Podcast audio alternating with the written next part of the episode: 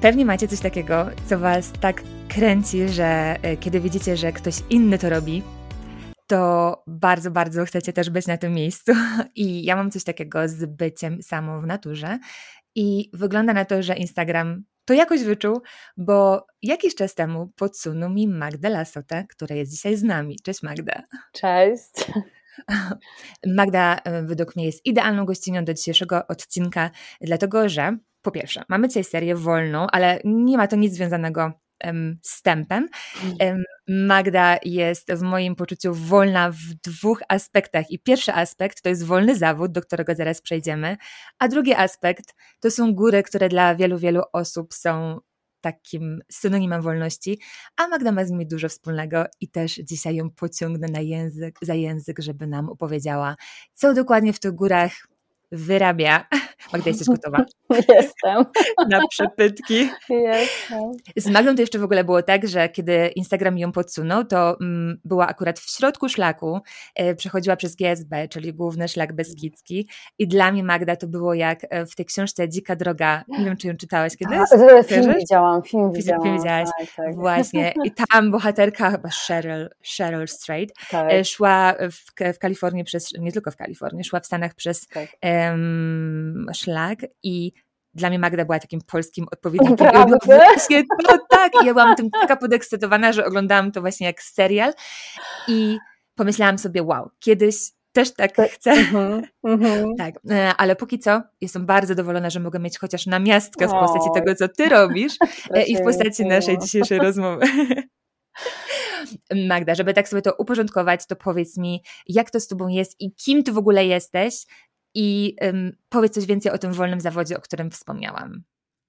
Um, kim jestem? To jest takie trudne pytanie.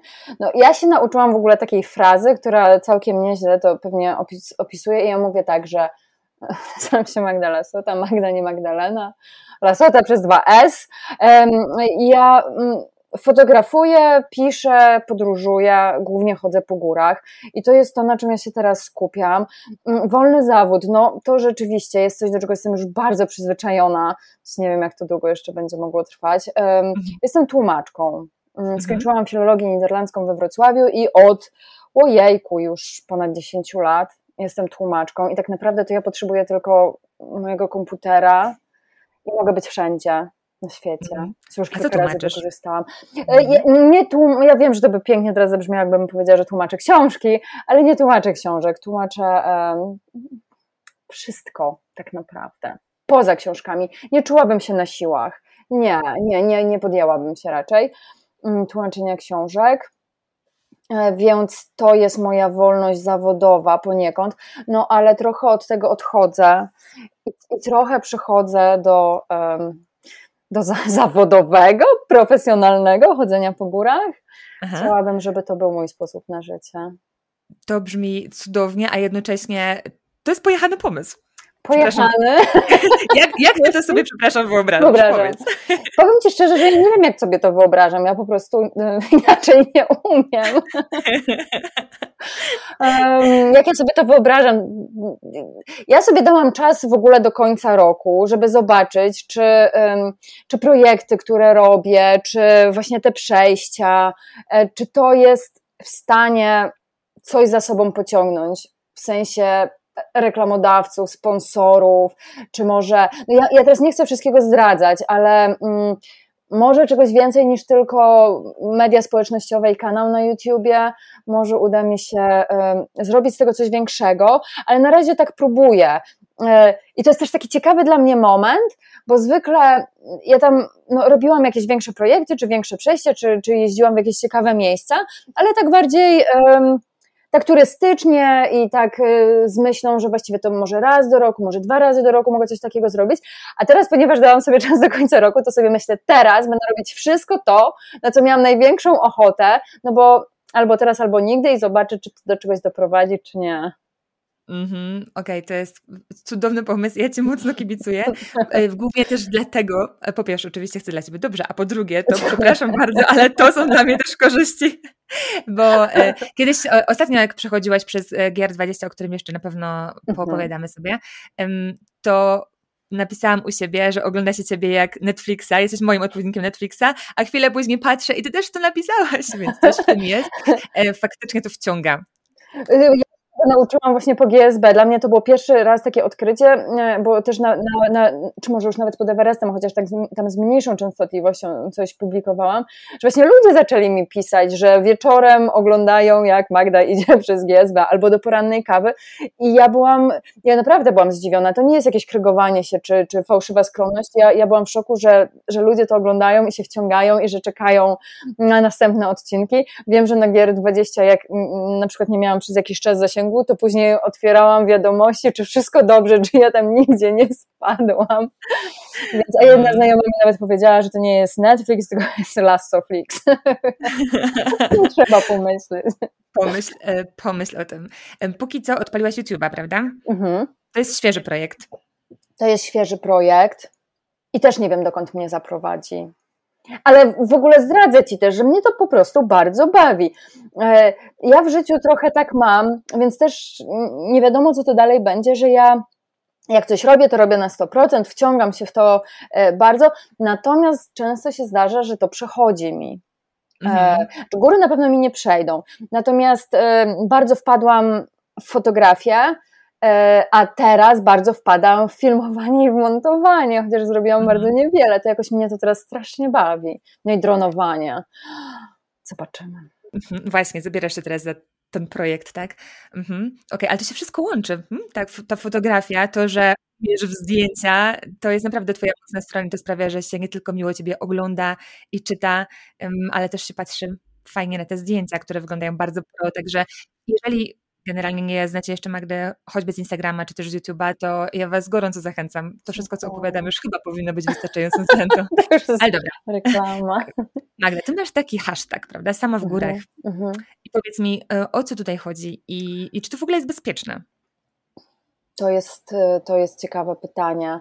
Um, sama w górach chodzi o to, że ja um, kiedyś nie wyobrażałam sobie, że będę mogła sama tyle chodzić po górach i po takich górach, bo ja wszystkiego się boję i zawsze o tym mówię. Um, ja do 30 roku życia bałam się spać sama. Do tej pory się boję panicznie ciemności.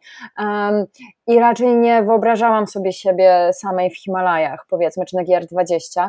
Um, mhm. Ale jakoś tak się w pewnym momencie w życiu stało, że zostałam sama. Um, rozstałam się z partnerem i to był taki moment, że potrzebowałam, żeby żeby żeby coś się działo w moim życiu. Potrzebowałam po prostu jakichś e, może, może wrażeń, żeby, żeby jakoś ten okres przetrwać. I um, ja nie mam znajomych, nie miałam znajomych, którzy chodziliby po górach. To, że ja kocham chodzić po górach, wiedziałam zawsze. E, natomiast e, i wtedy stwierdziłam, że właśnie no, albo zacznę coś robić sama, albo będę użalać się nad sobą i siedzieć w domu i nie wiem, patrzeć w telewizor czy w media społecznościowe i patrzeć, jak to wszyscy mogą, a ja nie mogę. I to mhm. było tak, że ja po prostu rzuciłam się na, na, na głęboką wodę i e, no, no, i tak, i wtedy postanowiłam, że będę jeździć sama, no trudno. E, mhm. i, I to nie jest tak, że się nie bałam. Za każdym razem się bałam. I najtrudniej jest zawsze dla mnie mm, podjąć decyzję. Bo wiesz, później jak już masz ten bilet lotniczy, wsiadasz do samolotu, to już czujesz, że, że już, te, jak te lęki trochę zostawiasz i jak postawisz stopę w tym nowym kraju, to stwierdzasz, że właściwie to jest dokładnie to samo, co wszędzie, że są ludzie, którzy mogą ci pomóc, no są jakieś zagrożenia, wiadomo, ogólnie nadal jesteś na planecie Ziemia i da się to jakoś ugryźć.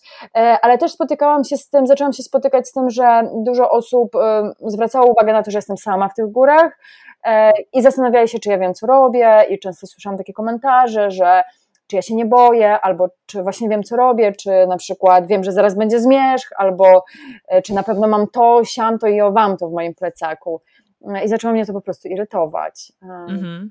Zaczęłam jakoś o tym trochę mówić i dużo dziewczyn mi pisało, że ma dokładnie tak samo. I że ja mhm. nie wiem na przykład, czy mężczyznom samotnym na szlaku ktokolwiek zwraca uwagę i pyta, czy oni wiedzą, co robią. No bo mhm. Rozumiesz, no jaka jest różnica? To, to są nadal stereotypy. Tak, tak. To, co teraz powiedziałaś na końcu, było tym, o co chciałam Cię zapytać, na zasadzie, że ciekawe, czy wiesz, czy mężczyznom zadaje się takie same pytania, bo tak na dużym obrazku wydaje mi się, że pewnie nie. Pewnie nie.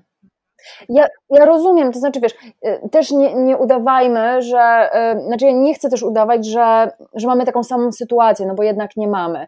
I pytałaś, czy to jest bezpieczne. Ja wiem, że my mamy, na nas czyha więcej zagrożeń, mm. głównie ze strony mężczyzn.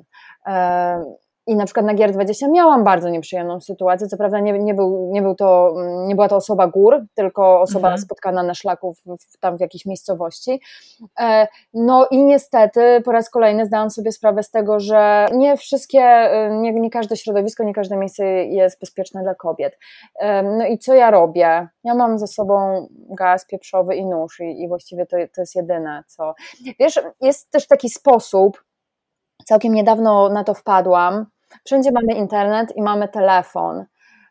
I w takiej sytuacji, kiedy już widzisz, że ktoś ci zagraża, albo na przykład czujesz się niepewnie, to najprostszym rozwiązaniem jest zrobić zdjęcie i wysłać na przykład na forum rodzinne, czy wiesz, mhm. na, taki, na, na czat dla przyjaciół. I wydaje mi się, czy na przykład tablicę rejestracyjną samochodu, który gdzieś tam się pojawia zbyt często, że to e, może ewentualnie kogoś odstraszyć. Mhm, Okej, okay, to jest na pewno dobry patent. Um, I też można sobie włączyć trakowanie w telefonie. Um, tam pewnie różnie bywa, jak jest um, problem z zasięgiem. Garmin, pewnie też inne zegarki, wysyła lokalizację, można udostępnić innym lokalizację, więc to też jest e, jakaś tam forma. Tak, ale masz rację, że to jest temat, który ciągle jeszcze jest troszkę kontrowersyjny jednak i myśli się, ok, ale sama dziewczyna jak to, ale z drugiej strony też jest pełno dziewczyn takich jak ty i też trochę jak ja, które chcą iść same, bo to jest jednak trochę inny wymiar, no i po prostu robią to, co jest możliwe, żeby się zabezpieczyć. Okej, okay, to, że ty mówisz o tym strachu, było dla mnie takie urzekające. Zresztą pamiętam, że na jednym z pierwszych stories, jakie oglądałam w twoim wydaniu, też mówiłaś o tym, że się boisz, stojąc jednocześnie pośrodku takiego już e, ściemniającego się lasu. Słońce no. zachodziło i ty mówiłaś, że musisz zaraz gdzieś zawinąć i że boisz się niedźwiedzi. I to było dla mnie to mnie chyba tak najbardziej urzekło, bo ja też często mówię u siebie, że się boję niedźwiedzi i tak. Często mam wtedy takie, to skoro się boisz, to po co tam leziesz? Ale to jest A ty tak do siebie też mówisz? Ja mówię to do siebie i mówię to. Okej, okay, okej. Okay. No, ale, ale też słyszę, radzisz. Wiesz co, mi, się, mi się wydaje, że to jest rozłączne jakoś, w sensie, że to, mhm. że ja się boję, to nie zmienia faktu, że ja znowu pójdę tak. i nawet jak czasami jestem gdzieś tam głęboko i nie spotykam już od dawna nikogo i mi się wydaje, że już na każdym drzewie się czai puma, to ja wiem, że i tak znowu tam pójdę. No ale tak. to chyba jest taka kwestia, to trzeba sobie ułożyć w głowie, na pewno trzeba się dobrze przygotować, ale są takie historie, że przecież czasami te niebezpieczne zwierzęta potrafią wyjść w miejsca, które potencjalnie nie są jakieś tam ustronne, tak? Przynajmniej u nas tak, tak jest, że te tak. zwierzęta potrafią wejść do miasta nawet, więc hmm. trochę sobie to tak racjonalizuję. Trochę mi pomaga to, że rozmawiam z innymi ludźmi, którzy mają dużo większe doświadczenie mhm. i jeżeli ja słyszę, że jest tyle osób, które tutaj spędziły o wiele więcej czasu niż ja i nigdy nie spotkały pumy i nawet by chciały, to myślę sobie, jaką musiałabym być szczęściarą w cudzysłowie, że tak. akurat ja bym się na nią napatoczyła, tak? Więc... Ale jeszcze się nie napatoczyłaś. Nie napatoczyłam się, ale obstawiam, że pewnie jakaś puma widziała mnie. No to na pewno. I tak samo jakiś tak, niedźwiedź patrzył tak, na ciebie i myślał tak. sobie, daruję jej, bo widzę, że jakaś taka ja przyjemna. Ja niestety to... niedźwiedzie widzę. A widzisz, okej, okay, to ja gorzej. Ja w Tatrach regularnie spotykam niedźwiedzie, po prostu ludzie też mi okay. mówią, że 20 lat chodzą po Tatrach i bardzo chcieliby zobaczyć niedźwiedzia, ja i mówię, ja oddam swoje niedźwiedzie. A, widziałaś, okej, okay, myślałam, no, że... Tak, kilka razy, tak, mhm. kilka razy bardzo blisko i zawsze to jest mama z małymi i zawsze po prostu mam tak mm. miękkie ze strachu kolana, że mhm. nie mogę iść. I co robisz?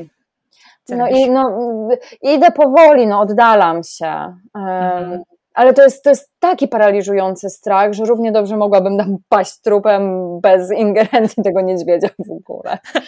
Wiesz, ja, to jest taki strach, ja nigdy, mm, znaczy nigdy, ja bardzo rzadko, człowiek w ogóle rzadko czuje taki strach przed najzwyczajniej w świecie, wydaje mi się, śmiercią. No wiadomo, że to jest na wyrost, no bo te misie jednak tam u nas nie są takie groźne, ale widzisz tę wielką niedźwiedzicę, małe zaraz obok siebie i właśnie te kolana są tak miękkie, jak we śnie czasem tak masz, że chcesz uciekać, ale nie możesz.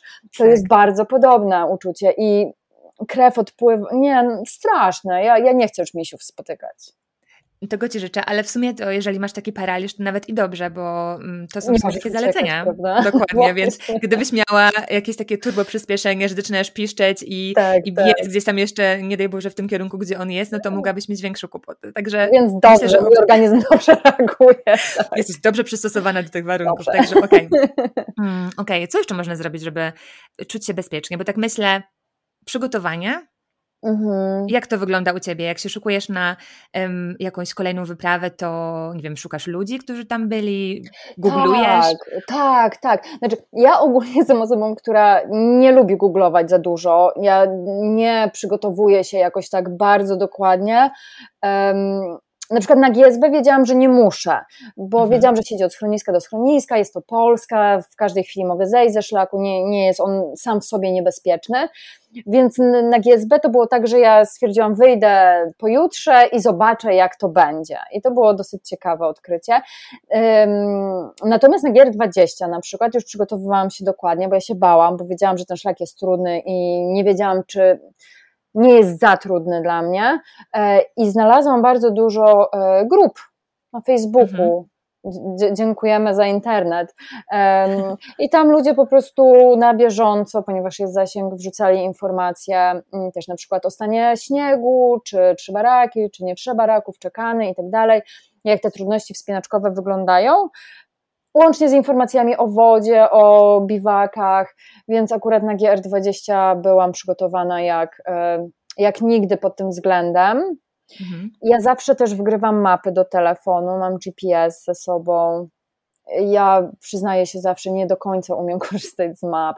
To znaczy, ja, ja wiem, to jest pewnie też przy, przyzwyczajenie do, do telefonu, który ci pokazuje, obrócisz telefon i on ci pokazuje, gdzie jesteś. Mhm. E, I no, a, ma, a, na mapie nie masz punkciku, którym. Ja wiem, że to jest ignorancja totalna i że ja muszę iść po prostu na jakiś kurs taki bushcraftowy, przetrwaniowy, mhm. nawigacyjny.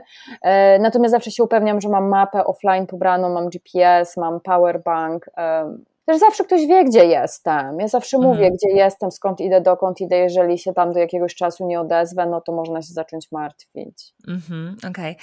My tak rzucamy GSB, GR20 i jeszcze wspomniałaś o Everestie. Ja nawet jeszcze nie powiedziałam, a powinnam, że z tego co przynajmniej wiem, miałaś takie trzy główne wyprawy, e, mhm. gdzie jedna z nich to jest baza Everestu, pod Mount Everest. Tak. Tylko, że nie trekking, nie chodzi, że, że nie chodziło o trekking, bo trekking to wiesz, to każdy może. Mm-hmm. tak, tak. Okej, okay. że... spędziłaś dwa miesiące chyba, tak? Tak. Mm-hmm, mm-hmm, Więc to będzie taka jedna e, duża wyprawa, do której też jeszcze zaraz zawiniemy i o której też napisałaś książkę w cieniu Everestu. Druga taka wyprawa to właśnie było GSB, czyli główny szlak Beskidzki. Ile on ma? 500 kilometrów? 500, 500 plus? 500 kilometrów i prowadzi chyba z Ustronia do, do Wołosatego, tak? Mhm. Okej. Okay. Ile Gosia jedzie? Tak mniej ile go szłaś? E, ja szłam 21 dni. Mhm, okay. No ludzie robią oczywiście też dużo szybciej. A no, ale to zależy jeszcze co się no, lubi, tak? Tak, tak, tak. Mm, I GR20 to jest szlak, tak? Na Korsyce. Tak, na Korsyce, tak, mhm. tak, tak. I on zajął Ci ile? 16 dni. Okej. Okay. Um, tak. I specyfika tego szlaku jest taka, że jest on zwyczajnie trudny. Jest tak, jest, jest jeden... trudny, jest uważany za jeden z najtrudniejszych w Europie. Tak, mm -hmm. ma takie właśnie trudności mm, wspinaczkowe. Mm, okej, okay. dobra, to chciałam się teraz trochę zagłębić w te Twoje wyprawy i może zacznijmy od tej najświeższej, bo jesteś bardzo świeżo po GR20, prawda? Wróciłaś niedawno. Tak, no już chyba dwa tygodnie mijają. Mm -hmm. mam wrażenie, że to było wczoraj. To znaczy, to są takie wyprawy, które ja już sama robiłam, -hmm. prawda? Tak, tak, tak. No bo wcześniej jeszcze podróżowałam, ale na innych zasadach. Okej, okay, dobra, to skupimy się, jak już tak zaczęłam o tym sama w górach, to te. I GR20, powiedz mi Magda, jakbyś wiedziała, jak będzie, to zrobiłabyś to jeszcze raz? Czy tak, byłabyś już taka pewna? Tak, mhm. tak. Ja jestem w ogóle bardzo zaskoczona sobą i swoją reakcją na ten szlak. Mhm. I ja właśnie wróciłam już dwa tygodnie temu, nadal nie doszłam do siebie i nie potrafię pozbierać myśli. To pierwszy raz mi się zdarza, że ja nie potrafię jakoś pozbierać myśli i podsumować tego szlaku i nie wiem też jeszcze do końca dlaczego. Natomiast y, bałam się przed wyjazdem i, i, i, i, wiedziałam, jak ja reaguję na trudności i tak dalej. Tak, że, że mogę się bać po prostu. I za, ja zaczynałam od południa, bo się mówi, że południowa część jest łatwiejsza i północna jest trudniejsza. Ja wiedziałam, że będę zaczynać od południa i iść ku tym trudnościom. I pierwszy mhm. dzień na północy rzeczywiście trochę mnie zaskoczył On był trudny, tam musiałam przejść przez takie pole śnieżne, strome bardzo, później przez takie dosyć spore trudności wspinaczkowe i doszłam do schroniska i byłam, i byłam dosyć przerażona, że tak, że to już, że to tak strasznie, że to tak trudno. Mhm. A potem to już jakoś tak poszło. I też mam wrażenie, że im bardziej byłam zmęczona, tym mniejsze wrażenie robiły na mnie te trudności. I, i tak później już szłam i sobie tak myślałam, dajcie mi coś więcej, bo ja już to wszystko widziałam, ja już to wszystko przeszłam, co dalej, bo, znaczy nie chcę powiedzieć, bo się nudzę, no w, cudzys w cudzysłowie. E, I tak, e, i tak zeszłam z tego szlaku i oczywiście byłam bardzo zmęczona, e, bo fizycznie ten, ten, ten szlak jest bardzo wyczerpujący dla organizmu, ale ja właśnie nie potrafię tego powiedzieć. Nie chcę absolutnie mówić, że on jest łatwy, że przeszłam go z palcem w nosie, bo nie. Ale mam takie poczucie. Byłaś gotowa. Dziwnej, dziwnej takiej odwagi we mnie. Nie, nie wiem, nie umiem tego podsumować, naprawdę. Natomiast tak, poszłabym, bo uważam, że, że był fajny. Na przykład po GSB miałam złe, dość, złe wspomnienia, bo tam dużo było bólu na przykład, prawda? Ja sobie zrobiłam takie rany i w ogóle, no nieważne. I mimo, że GSB było dużo prostszym szlakiem, to mam gorsze z niego wspomnienia, takie, że takie trudne i tak sobie myślę, Boże, jakie to było ciężkie dla mnie. A tu GR20 niby taki trudny i... No proszę. A na czym polega, powiedz, ta trudność tam? Bo szlak nie jest aż tak długi, prawda? Ile on ma? On ma 180 ma... kilometrów. Okej, okay, właśnie, bo już nie byłam pewna. Mhm. Ale trudność polega nie na odległości, chociaż też, ale na bo to właśnie było ciekawe to, że na przykład na GSB, na, na głównym szlaku beskidzkim można przejść dziennie powiedzmy 30-40 kilometrów. Mhm. I jesteś w stanie czasowo to zrobić. A na GR20 y, czasem 2 kilometry idzie się 2 godziny, no bo po prostu idziesz bardzo, bardzo w pionie do góry i bardzo długie są te podejścia i trudne. Um, nie da się tego porównać w żaden sposób. Takie mam po prostu wrażenie. A na jakiej no. wysokości idzie ten szlak? E, najwyższy punkt to jest 2700. To jest e, Montecin. Ja weszłam na Montecin, no, no jest trochę poza szlakiem, ale tak na 2,5 tysiąca się wchodzi. Tak, tak. Takie skaliste góry. Mhm. Jak powiedziałaś, że się tam wybierasz, to pomyślałam sobie od razu, jak to będzie z tym spaniem. Z tym spaniem. Prawda? Bo to było dla Ciebie nowe wyzwanie, tak, że... bo ja pierwszy raz szłam z namiotem swoim sama. Dokładnie. Jak to było? Poszłaś na żywioł, czy testowałaś już wcześniej, jak to jest spać samej w górach? Częściowo poszłam na żywioł. Na pewno wcześniej nauczyłam się rozstawiać namiot, bo sama też, jak zawsze z pomocą to robiłam, zawsze po prostu z kimś podróżowałam. E, więc nauczyłam się, byłam pewna, że umiem rozbić namiot, to chociaż tyle, e, ale nie odważyłam się spać sama wcześniej w tym namiocie bo to jest też tak, że jeżeli wiem, że jestem gdzieś blisko domu, no to nie mam takiej e, mobilizacji po prostu, żeby takiej motywacji, żeby to zrobić, więc wiedziałam, że tę pierwszą noc w namiocie sama spędzę już na szlaku, bo nie będę miała wyboru. Natomiast to nie do końca było tak, jak myślałam, że będzie i, i ten strach był niepotrzebny, bo o ile po górach chodziłam w większości sama, spotykałam tam kilkanaście osób dziennie i to tak, żeby, że śmieliśmy, nie szliśmy razem. Natomiast mhm. w miejscach biwaków po prostu było mnóstwo ludzi. Okej, okay. czyli nie musiałaś się martwić, że coś się na ciebie zaczai. Tak, tak, więc okazuje się, że, że nie musiałam, więc to będzie jakieś kolejne wyzwanie, że się wybiorę na taki trekking, że będę musiała sama po prostu spać gdzieś w górach. Czekam, będę oglądać z przyjemnością, leżąc bezpiecznie w łóżku i zastanawiając się, kiedy ja się odważę, bo mi się marzy e, taki backpacking, ale e, Aha. powiem Ci, że trochę tutaj cykam. Już byłam bardzo blisko, już mhm. zaczęłam oglądać sprzęt i tak dalej, bo trochę tego trzeba jednak mieć, ale potem była taka historia u nas, że stwierdziłam, że chyba, chyba się jednak nie odważę. E, wiesz co, to w sumie nawet nie było na backpackingu, tylko po prostu w miasteczku, gdzie niedźwiedź zjadł kobietę. I to był niedźwiedź, e, u nas nie ma gryzli, u nas są tylko te niedźwiedzie brunatne. brunatne. Tak, i mimo to on, ona wyszła po prostu z domu, poszła na spacer z psami i, i wiesz co, dla mnie to było takie zaprzeczenie wszystkiego, w co wierzyłam. No bo, to, co mówią? Tak, bo po pierwsze właśnie niedźwiedź brunatny, po drugie ona była z psami, po trzecie była blisko domu, po czwarte ona też była bardzo doświadczona, nie mam pojęcia, no niestety nie wiadomo, ale to było dla mnie takie, wiesz co, że stwierdziłam, okej, okay, to jest jakaś jedna historia, rzadko się to zdarza, bardzo rzadko się to zdarza, to ale... rzadko zdarza. Chociaż ja poznałam kobietę, która, którą niedźwiedź zaatakował, ona z Alaski mm, była i właśnie mm, biega, biega jakiś tam ultra No ale ćwiczy po prostu wokół domu, gdzieś tam na lasce. I, e, i niedźwiedzica ją zaatakowała. No, mm, no, to są historie, które straszne. sprawiają, że och, myślę sobie, może lepiej nie kusić losu, ale jednak w tym samym czasie są po prostu setki, um, tysiące osób, które wychodzą tutaj w, i w te góry, i w każde inne, więc na pewno to jest kwestia też przygotowania, no i niestety tego cholernego pcha, który się zdarza rzadko, ale jednak się zdarza. Uch, aż mnie zmroziło. Okej, okay, Magda, z tym GR20 jeszcze powiedz, czy było coś takiego, mm, co Cię zaskoczyło, mimo że poznałaś tych ludzi, którzy już przeszli ten szlak, a jednak, a jednak coś tam umknęło i o czymś nie wiedziałaś i nagle się okazało, że o, o. O, o. A? Nie.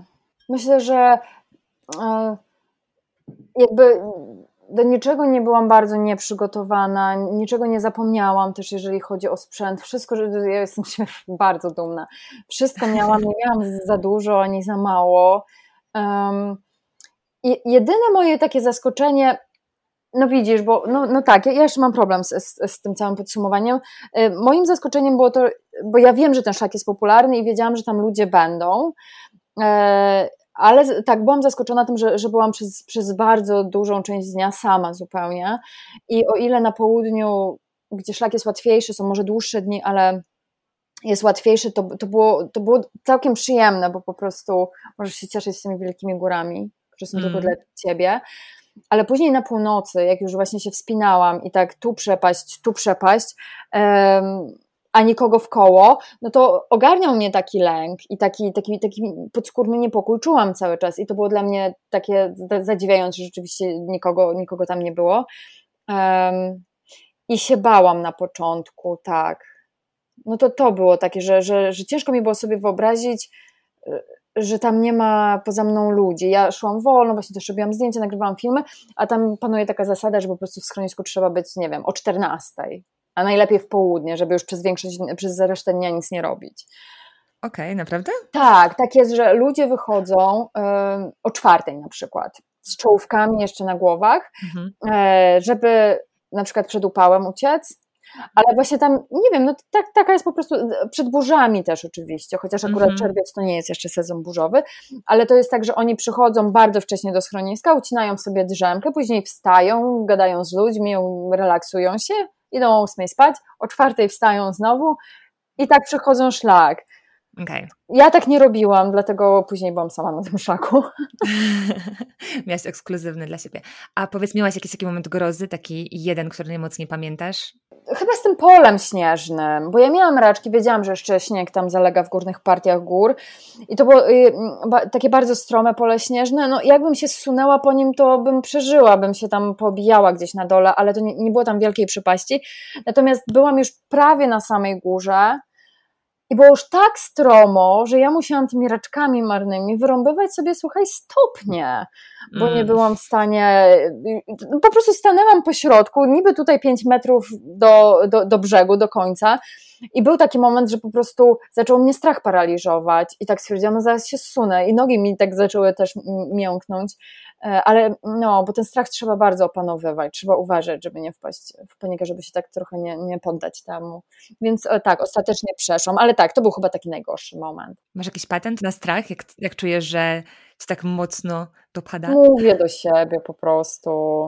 Mówię mhm. spokojnie, nic się nie dzieje, dasz radę, przecież to nie jest koniec świata. I no, staram się raczej tak, tak rozmawiać ze sobą. Mhm. Mam podobny sposób, że mówię właśnie sama do siebie na zasadzie, że no proszę, znowu to robisz, znowu panikujesz. No tak, oczywiście i wiesz, to, trochę no tak. tak.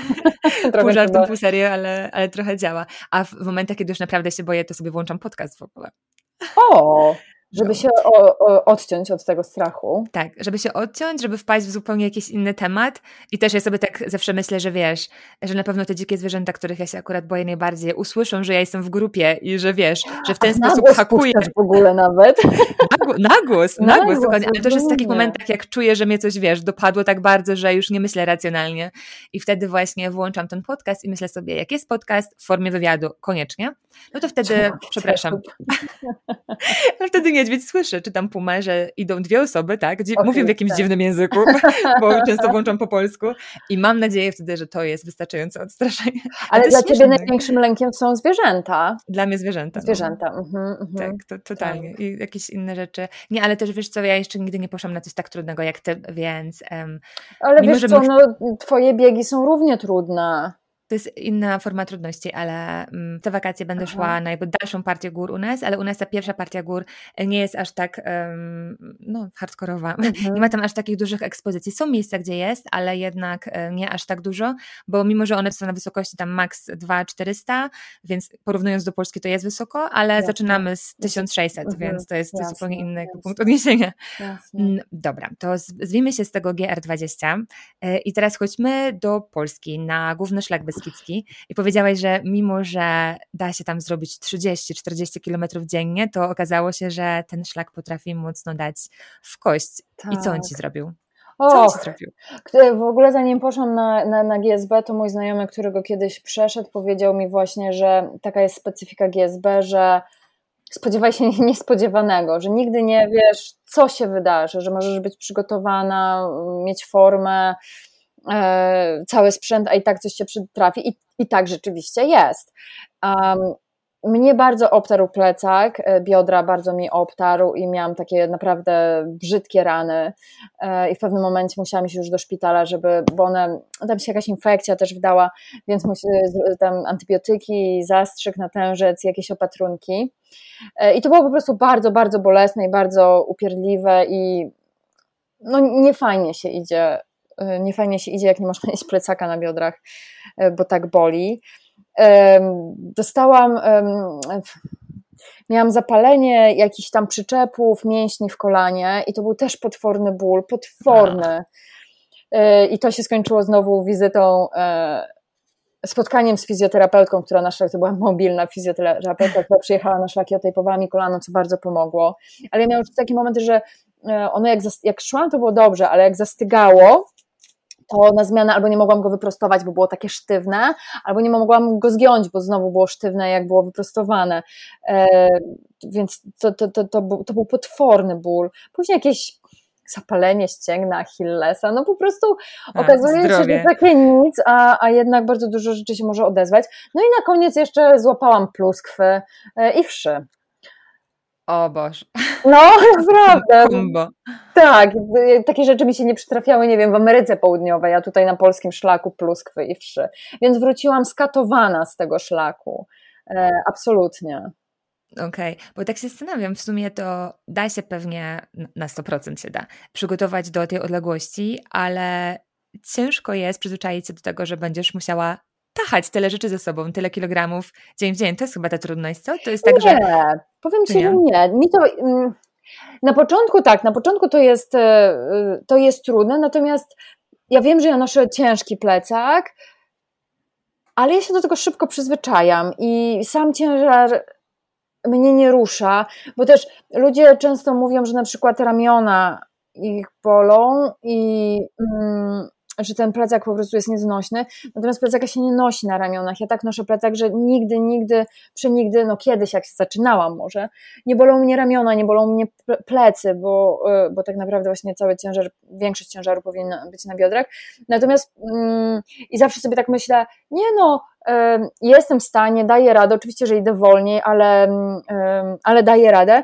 Natomiast niestety po GR20, po niesieniu e, wody i jedzenia ze sobą, e, zauważyłam, że po prostu kolana jednak to czują. No, ważę 20 kg więcej, a te kolana nie są do tego mm, przystosowane, więc teraz się niestety borykam z, no, z, z bólem kolan.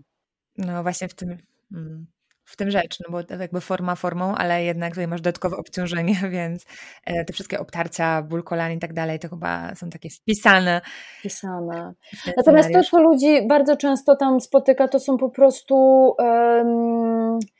e, obtarte stopy, pęcherze. E, Ja na przykład nigdy nie miałam, nie miałam takich problemów i też uważam, że, że ludzie nie potrafią dobrać butów, że one są po prostu za małe, że mm, stopy puchną i później no, paznokcie Mhm. schodzące. Tak, to jest, też, no. to jest też część biegania akurat, e, schodząco po nurcie. No, mm, no. Ale też mam takie wrażenie, patrząc teraz po osobach, które mijam na szlakach, że czasami te buty wydają się być, to już tak na pierwszy rzut oka nieadekwatnie dobrane, bo na przykład ktoś mhm. robi coś bardzo, bardzo krótkiego i prostego w gorący dzień w południe, a idzie w takich buciorach. W skorupach, prawda? Dokładnie, albo jeszcze, tu Wiem. też bardzo często widzę u początkujących, że mają właśnie te buciory, takie wełniane, wysokie skarpety, a do tego jeszcze czarne, takie chyba jakieś bawełniane czy coś, leginsy. Bardzo często widzę taki zestaw. O, może to jest takie instagramowe. Że to ładnie wygląda, takie skarpety. Może, może, prawda? Komponuje się, ale nie wyobrażam sobie, jak to bardzo musi być przykre, żeby w takich temperaturach... Wydaje, że ci ludzie nawet myślą, że to jest wpisane, że, że może nie da się inaczej, że w górach muszą, musisz mieć odciski no nie musisz, prawda? Pytanie właśnie, jak często te odciski są właśnie przez to, że wpakuje się w nieadekwatne strój, a jeszcze właśnie jak jest tak. gorąco, te stopy jeszcze bardziej puchną, a ty masz wyłniane skarpety i grube buciory, jak na jakiś największy hardcore błoto i tak dalej, no to może być Ale ciężko. też na przykład, mi się wydaje, że pokutuje jeszcze to przekonanie, które było w Polsce i przecież jak ja y, jeszcze jakiś czas temu chodziłam do sklepów górskich y, wybierać buty i ktoś pyta, a gdzie się pani wybiera? A mhm. ja mówię na przykład w Himalaje i oni też mi dają praktycznie skorupy, a tam są przecież ścieżki dużo wygodniejsze i lepsze niż w Tatrach, więc, ale u nas zawsze było takie przekonanie, że jedziesz w Tatry, to musisz mieć twardą podeszwę i, mhm. i buty pod kolano prawie, że mhm. no, a, a to tak nie jest tak naprawdę, tylko że mi się wydaje, że no, że cały czas się powtarza takie, takie bzdury. A tak naprawdę podeszwę musisz mieć dobrą, żeby się nie ślizgać, a cała reszta to taka indywidualna sprawa też bardzo. Mm. No właśnie, teraz no, fakt, że ja bardziej biegam po górach niż chodzę, mhm. więc to jest też trochę inna forma, ale mi jest bardzo wygodnie w butach biegowych, Biegowe. które nie mają, które są niskie, bardzo leciutkie i mają tylko właśnie dobrą podeszwę. Teraz właściwie nawet jak wychodzę na trekkingi w górę, tylko że znowu, ja nie robię takich jak ty, ale, ale robię, to zawsze biorę po prostu buty do biegania i mam buty takie typowo górskie, ale na razie ubrałam je tutaj trzy razy. Potrzeby. No właśnie, właśnie. Bo te biegowe są wygodne. Tak. Także mm, i faktycznie dają radę, jak chodzi o przyczepność tak. i, i tak dalej. Pewnie inaczej by było, gdybym spotkała jakieś wielkie błoto, czy tam jakiś taki no, hardkorowy teren, ale na takich jak jest tutaj, że tam skałki, kamienie osuwające się, piach i tak dalej, to Super. takie no właśnie, dobre biegi. Właśnie, trzeba też próbować.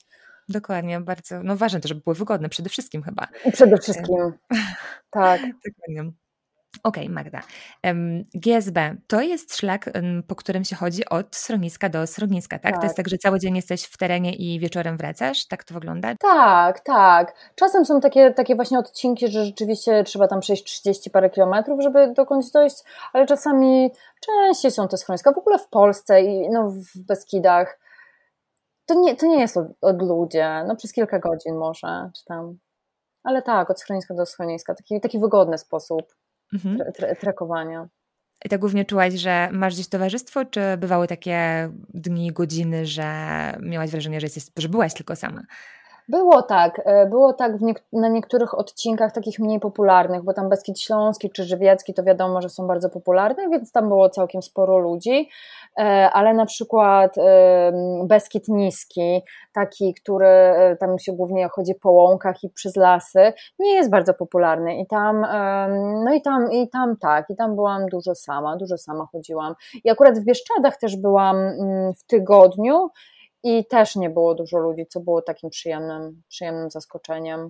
A w stroniskach jest trochę tak jak choćby właśnie w dzikiej drodze, że wiesz, są tam ludzie, którzy też przechodzą ten szlak albo jakiś, jakąś tam jego część i że rozmawiacie, że spędzacie razem wieczór, nie wiem, jedzie razem kolację tak. i tak dalej, to wygląda podobnie? Tak, tak to wygląda i w ogóle e, tak samo jest na GR20 i podejrzewam, że tak jest e, z tego, co, co czytałam, czy słuchałam relacji na, na szlakach długodystansowych, że jeżeli z kimś się zacznie, no i są takie właśnie odcinki, że idziesz mm, standardowo od tego schroniska do tego i do, no to się spotyka w tych samych schroniskach wieczorami, chociaż w ciągu dnia się ma inne tempo, to tak. Y, I miałam tak samo i na GSB i na GR20, że że spotykałam tych samych ludzi wieczorami i, i można było sobie porozmawiać o tym, co się właśnie przeszło, y, mhm. o tych trudnościach na drodze, ale też się tych ludzi łatwo rozpoznaje. No, akurat na GR20, jeżeli ktoś jest, y, no to najczęściej um, tak było, że rzeczywiście planował przejść całą trasę, no ale w Beskidach ludzie zewsząd mogą się tam pojawić, e, więc tych, co przychodzą cały szlak się poznaje po prostu po wielkości plecaka, czy już po zabrudzeniach, e, w razie twarzy. tak, w razie twarzy, tak, tak, tak. Dostałaś jakąś ksywkę? E, mm. Nie, nie, takich, takich rzeczy zawsze nie słyszę, było. Zawsze to słyszę że na tych długodystansowych szlakach dostajesz tak jakieś jest, tak. Nie, nie, nie. Może to wiesz, może Ach. na tych jednak e, amerykańskich. Ach, proszę to wprowadzić. Tak. To teraz chodźmy w, ten, e, w te najwyższe góry, mm. Czyli w Himalaje, gdzie trafiłaś na dwa miesiące z pewnego powodu. I jaki był ten powód? Co ci strzeliło do głowy? Co mi strzeliło do głowy? No, dobre pytanie. Mi jak coś strzela do głowy, to ja nigdy nie wiem skąd to, skąd to nagle strzela. E, ja w Himalajach, tak, w Himalajach byłam rok wcześniej, w 2018 roku i tam mm, robiłam taki długi szlak też bardzo, e, trzy przełęcze pod Everestem mhm. I, e, i byłam też w bazie pod Everestem i chyba wtedy tak naprawdę dopiero urodził mi się taka zrodziła się we mnie ciekawość, o co z tym miejscem chodzi, czemu ono jest mhm. takie popularne, czemu ci wszyscy ludzie tam, yy, nawet ci, co są właśnie na trekkingu tylko, chcą tam dojść i zobaczyć, co tam się dzieje. To nie jest ładne miejsce yy, samo mhm. w sobie. Yy, no i y, no, a później zaczęłam się zastanawiać właśnie, kto właściwie wchodzi na tę górę, kto mieszka w tej bazie, co tam się w ogóle wyprawia. I ja już wtedy wiedziałam w tym 2018, że w 2019 wrócę i będę chciała zrobić e, reportaż, fotoreportaż o tym. Mhm. No i wróciłam. I wróciłaś. Magda, jak to jest? Wcześniej, nie wiem, zadzwoniłaś do kogoś i powiedziałaś, że jesteś Magda Lesota przez 2S i przylecisz? Czy to jakoś inaczej działało? Czy po nie, prostu przyszłaś i powiedziałaś, here I am? Nie, bo ja w ogóle nie miałam pojęcia, jak to działa i na jakiej zasadzie to jest zorganizowane, ale w 2018 poznałam jakichś tam Nepalczyków, też takich, co wchodzili wcześniej na Everest i z nimi zaczęłam rozmawiać, jak to w ogóle jest zorganizowane, jeżeli ja bym chciała pójść, to jak, jak to mam załatwić. I oni skontaktowali mnie z szefem jednej z agencji, yy, czyli z Mingmą, yy, i on tak naprawdę zaczął to dla mnie wszystko organizować. I wtedy wiedziałam, że to bardzo dużo kosztuje na przykład, że potrzebuję pozwoleń, że będę spała w namiocie sama, e, tak, i, i, i, jak będę jadła, i jak będę się myła, i to wszystko, wszystko, to dopiero albo przez niego, albo już, albo już na miejscu dopiero. Ja, ja byłam totalnie zielona, ja w ogóle nie wiedziałam, na co ja się piszę. To było naprawdę, tak, dużo rzeczy było zaskakujących na tym mhm. lodowcu. A ty od początku wiedziałaś, o czym będziesz dokładnie robiła ten reportaż, czy to wyszło dopiero na miejscu? To wyszło bardziej, to znaczy najpierw to miał być tylko projekt fotograficzny, bo ja chciałam zrobić portrety y, wspinaczy przed Everestem i po Everestie.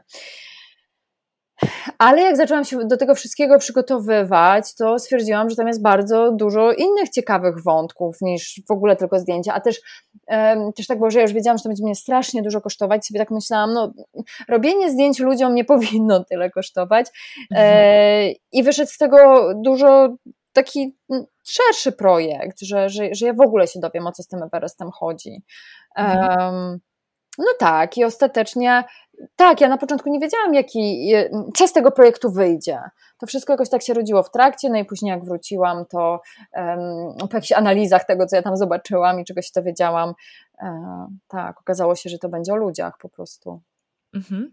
A jak zareagowali Szerpowie w momencie, kiedy ty zaczęłaś tam podpytywać, podglądać, jak to wygląda od zaplecza? Jak, jakie w ogóle było ich nastawienie do ciebie? Czy byli ufni? Udało ci się jakoś zdobyć ich zaufanie? Wiem, że tak, w sumie, ale jakie było ich nastawienie na początku? Jak to rozpykałaś? Um, oni na początku, oni w ogóle są tacy wycofani bardziej to nie są bardzo otwarci, tacy ekstrawertyczni ludzie. Na pewno to zaufanie trzeba zdobyć. Ja bardzo powoli to robiłam. Ja naprawdę na początku nie, nie pchałam im się tam z aparatem do ich namiotów e, i nie zagadywałam na siłę, bo też z angielskim nie, nie było tak idealnie. Ja tak powoli po prostu um, zaglądałam tam do nich, spędzałam z nimi czas w kuchni czy w mesie ich.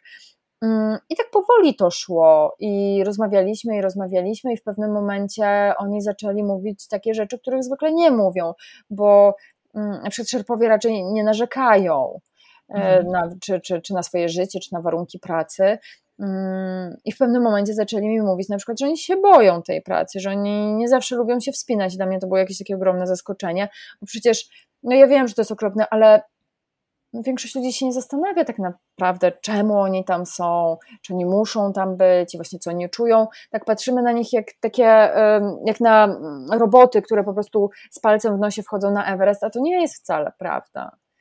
Oczywiście, że w porównaniu do nas tak, ale, ale nie. To jest dla nich jeszcze mm, w ogóle taki prestiż, że tam pracują, czy czasami to jest wręcz taki przymus na zasadzie, jest że... jeszcze, ale coraz mniejszy.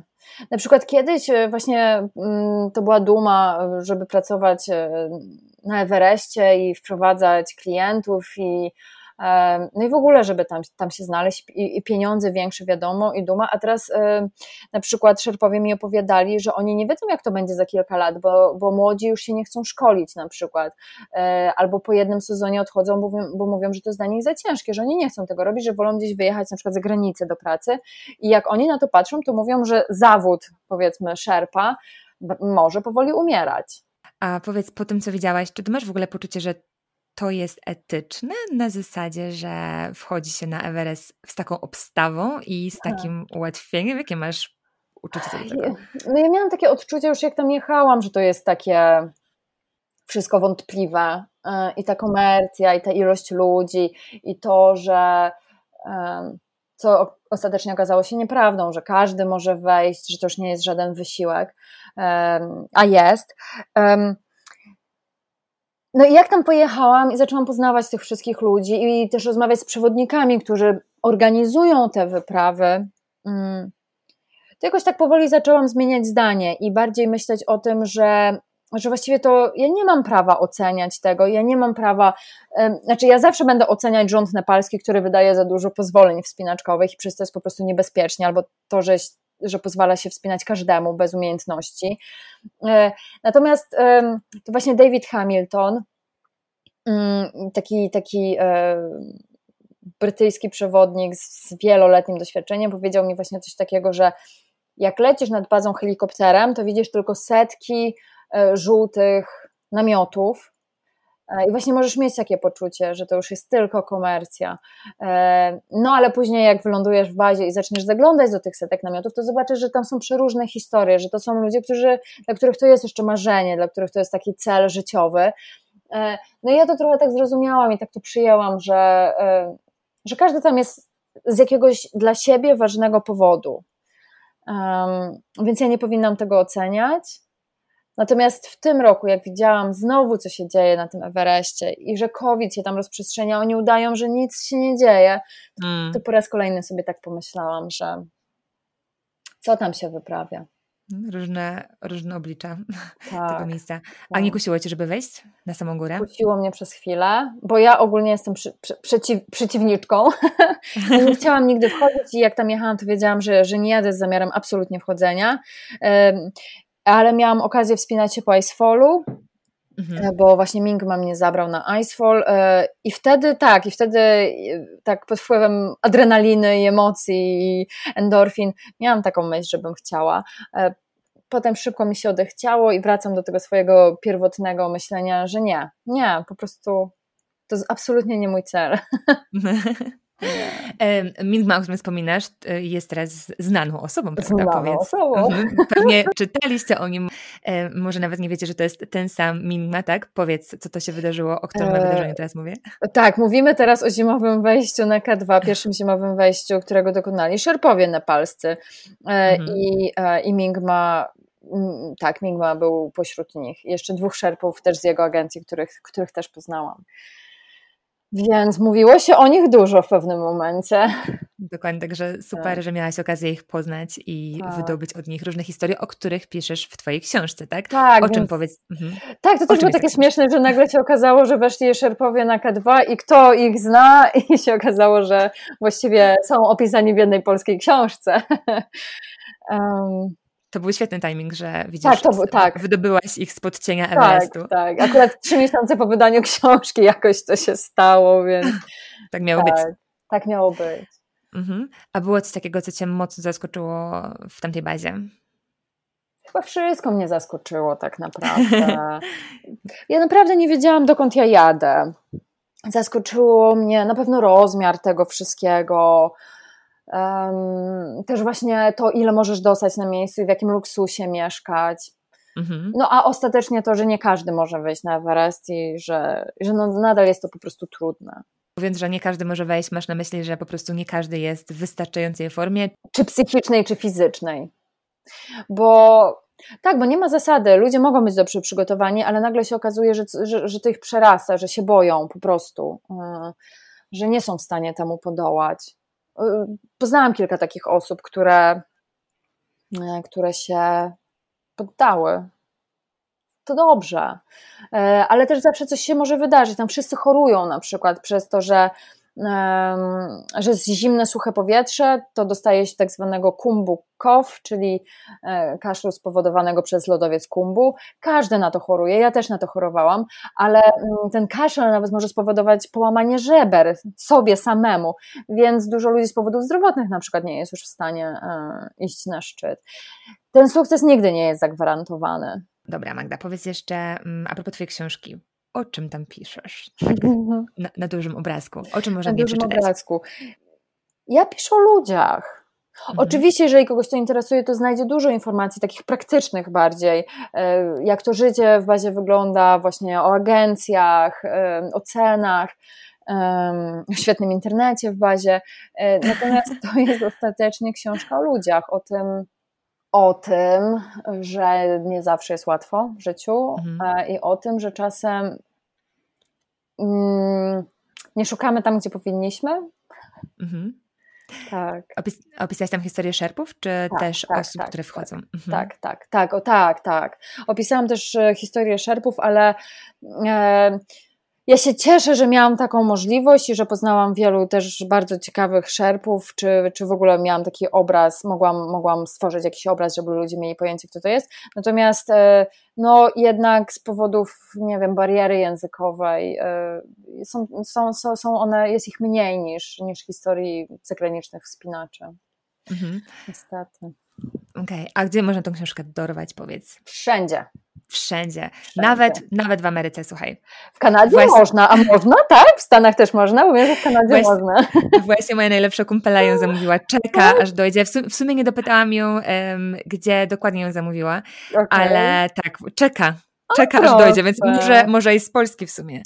E, a czasami coś jest też na Amazonie, akurat nie wiem, czy twoja książka jest, ale... Chyba jest. Okej, okay, bo czasami właśnie jest na Amazonie, ale się czeka tak długo, jakby mm, po prostu leciała statkiem, płynęła statkiem z Polski, ale też się, też się da, więc ja wam gorąco Super. polecam. Super. Książka Magdy, która jest opowiadaczką e, historii, które jeszcze czasami nie zostały opowiedziane. No, tak. Dobra, Magda, to powiedz, co dalej? Przeszłaś już te trzy szlaki, każdy był zupełnie inny. Jeden bardzo długi, drugi to właściwie był pobyt, pełen różnych historii na, na dużych wysokościach. Trzeci z kolei był krótszy, ale trudny na całej długości. I co teraz? Bo... No i ja mam zagwozdkę, co teraz, bo właśnie już mam wrażenie, że jakby sprawdziłam siebie w tylu obszarach, że teraz nie wiem do końca, co dalej. Jeżeli ktoś ma jakieś propozycje wyzwania dla Magdy, proszę to proszę. bardzo podsuwać pomysły. To znaczy, mam kilka pomysłów.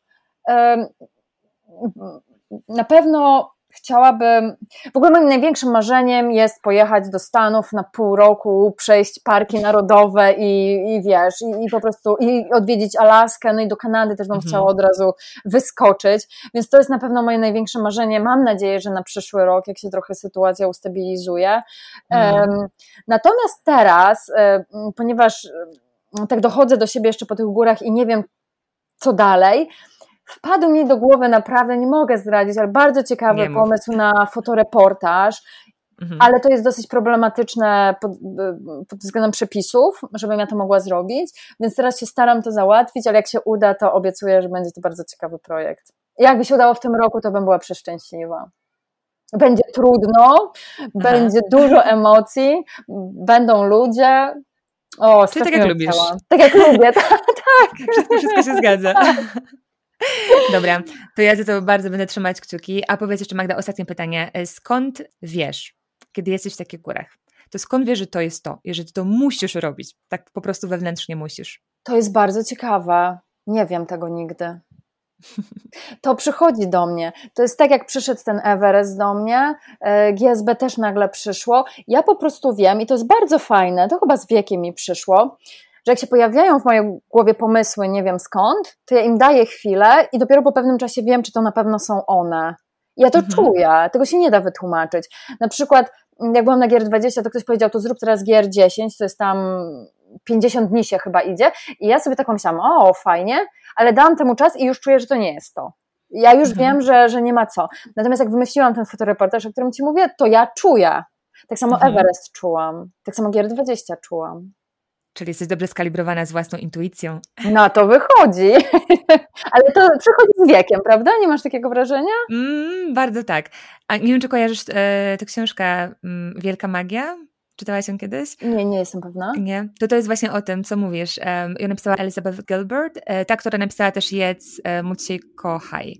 Aha. I ona popełniła właśnie tę książkę i mówi tam o takiej teorii, o, o pomysłach, właśnie o tym, tak. jak to działa, że pomysł się pojawia i przychodzi do konkretnej osoby i o tym wszystkim, więc jeżeli lubisz takie klimaty, to ci polecam, ta książka jest cudowna.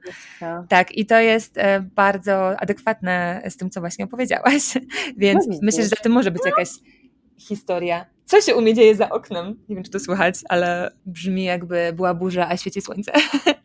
Nieważne. idzie. Może to jest jakieś dziwne zjawisko atmosferyczne, nie wiem.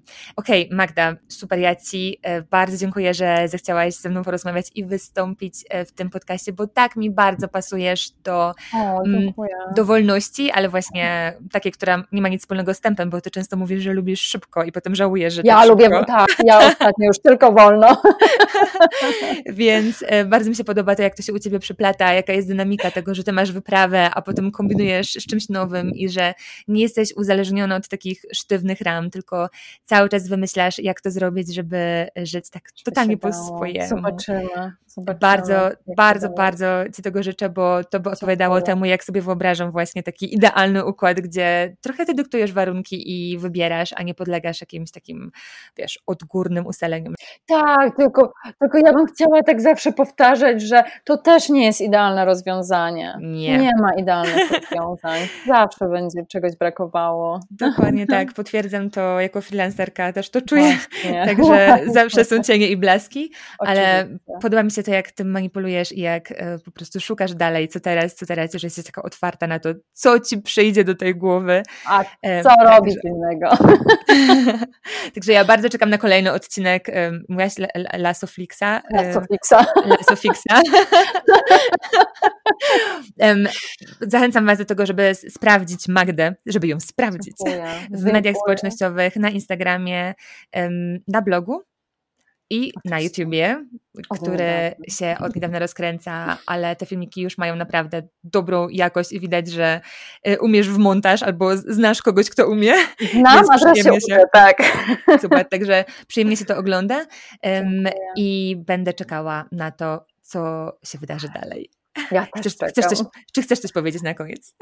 Nie, ja też czekam, bo ja też nigdy nie wiem. sama jestem ciekawa. Więc czekamy razem. No to życzę Ci, żebyś się dowiedziała w swoim czasie i do zobaczenia następnym razem. Dziękuję ogromnie. Do zobaczenia. Dzięki. Pa.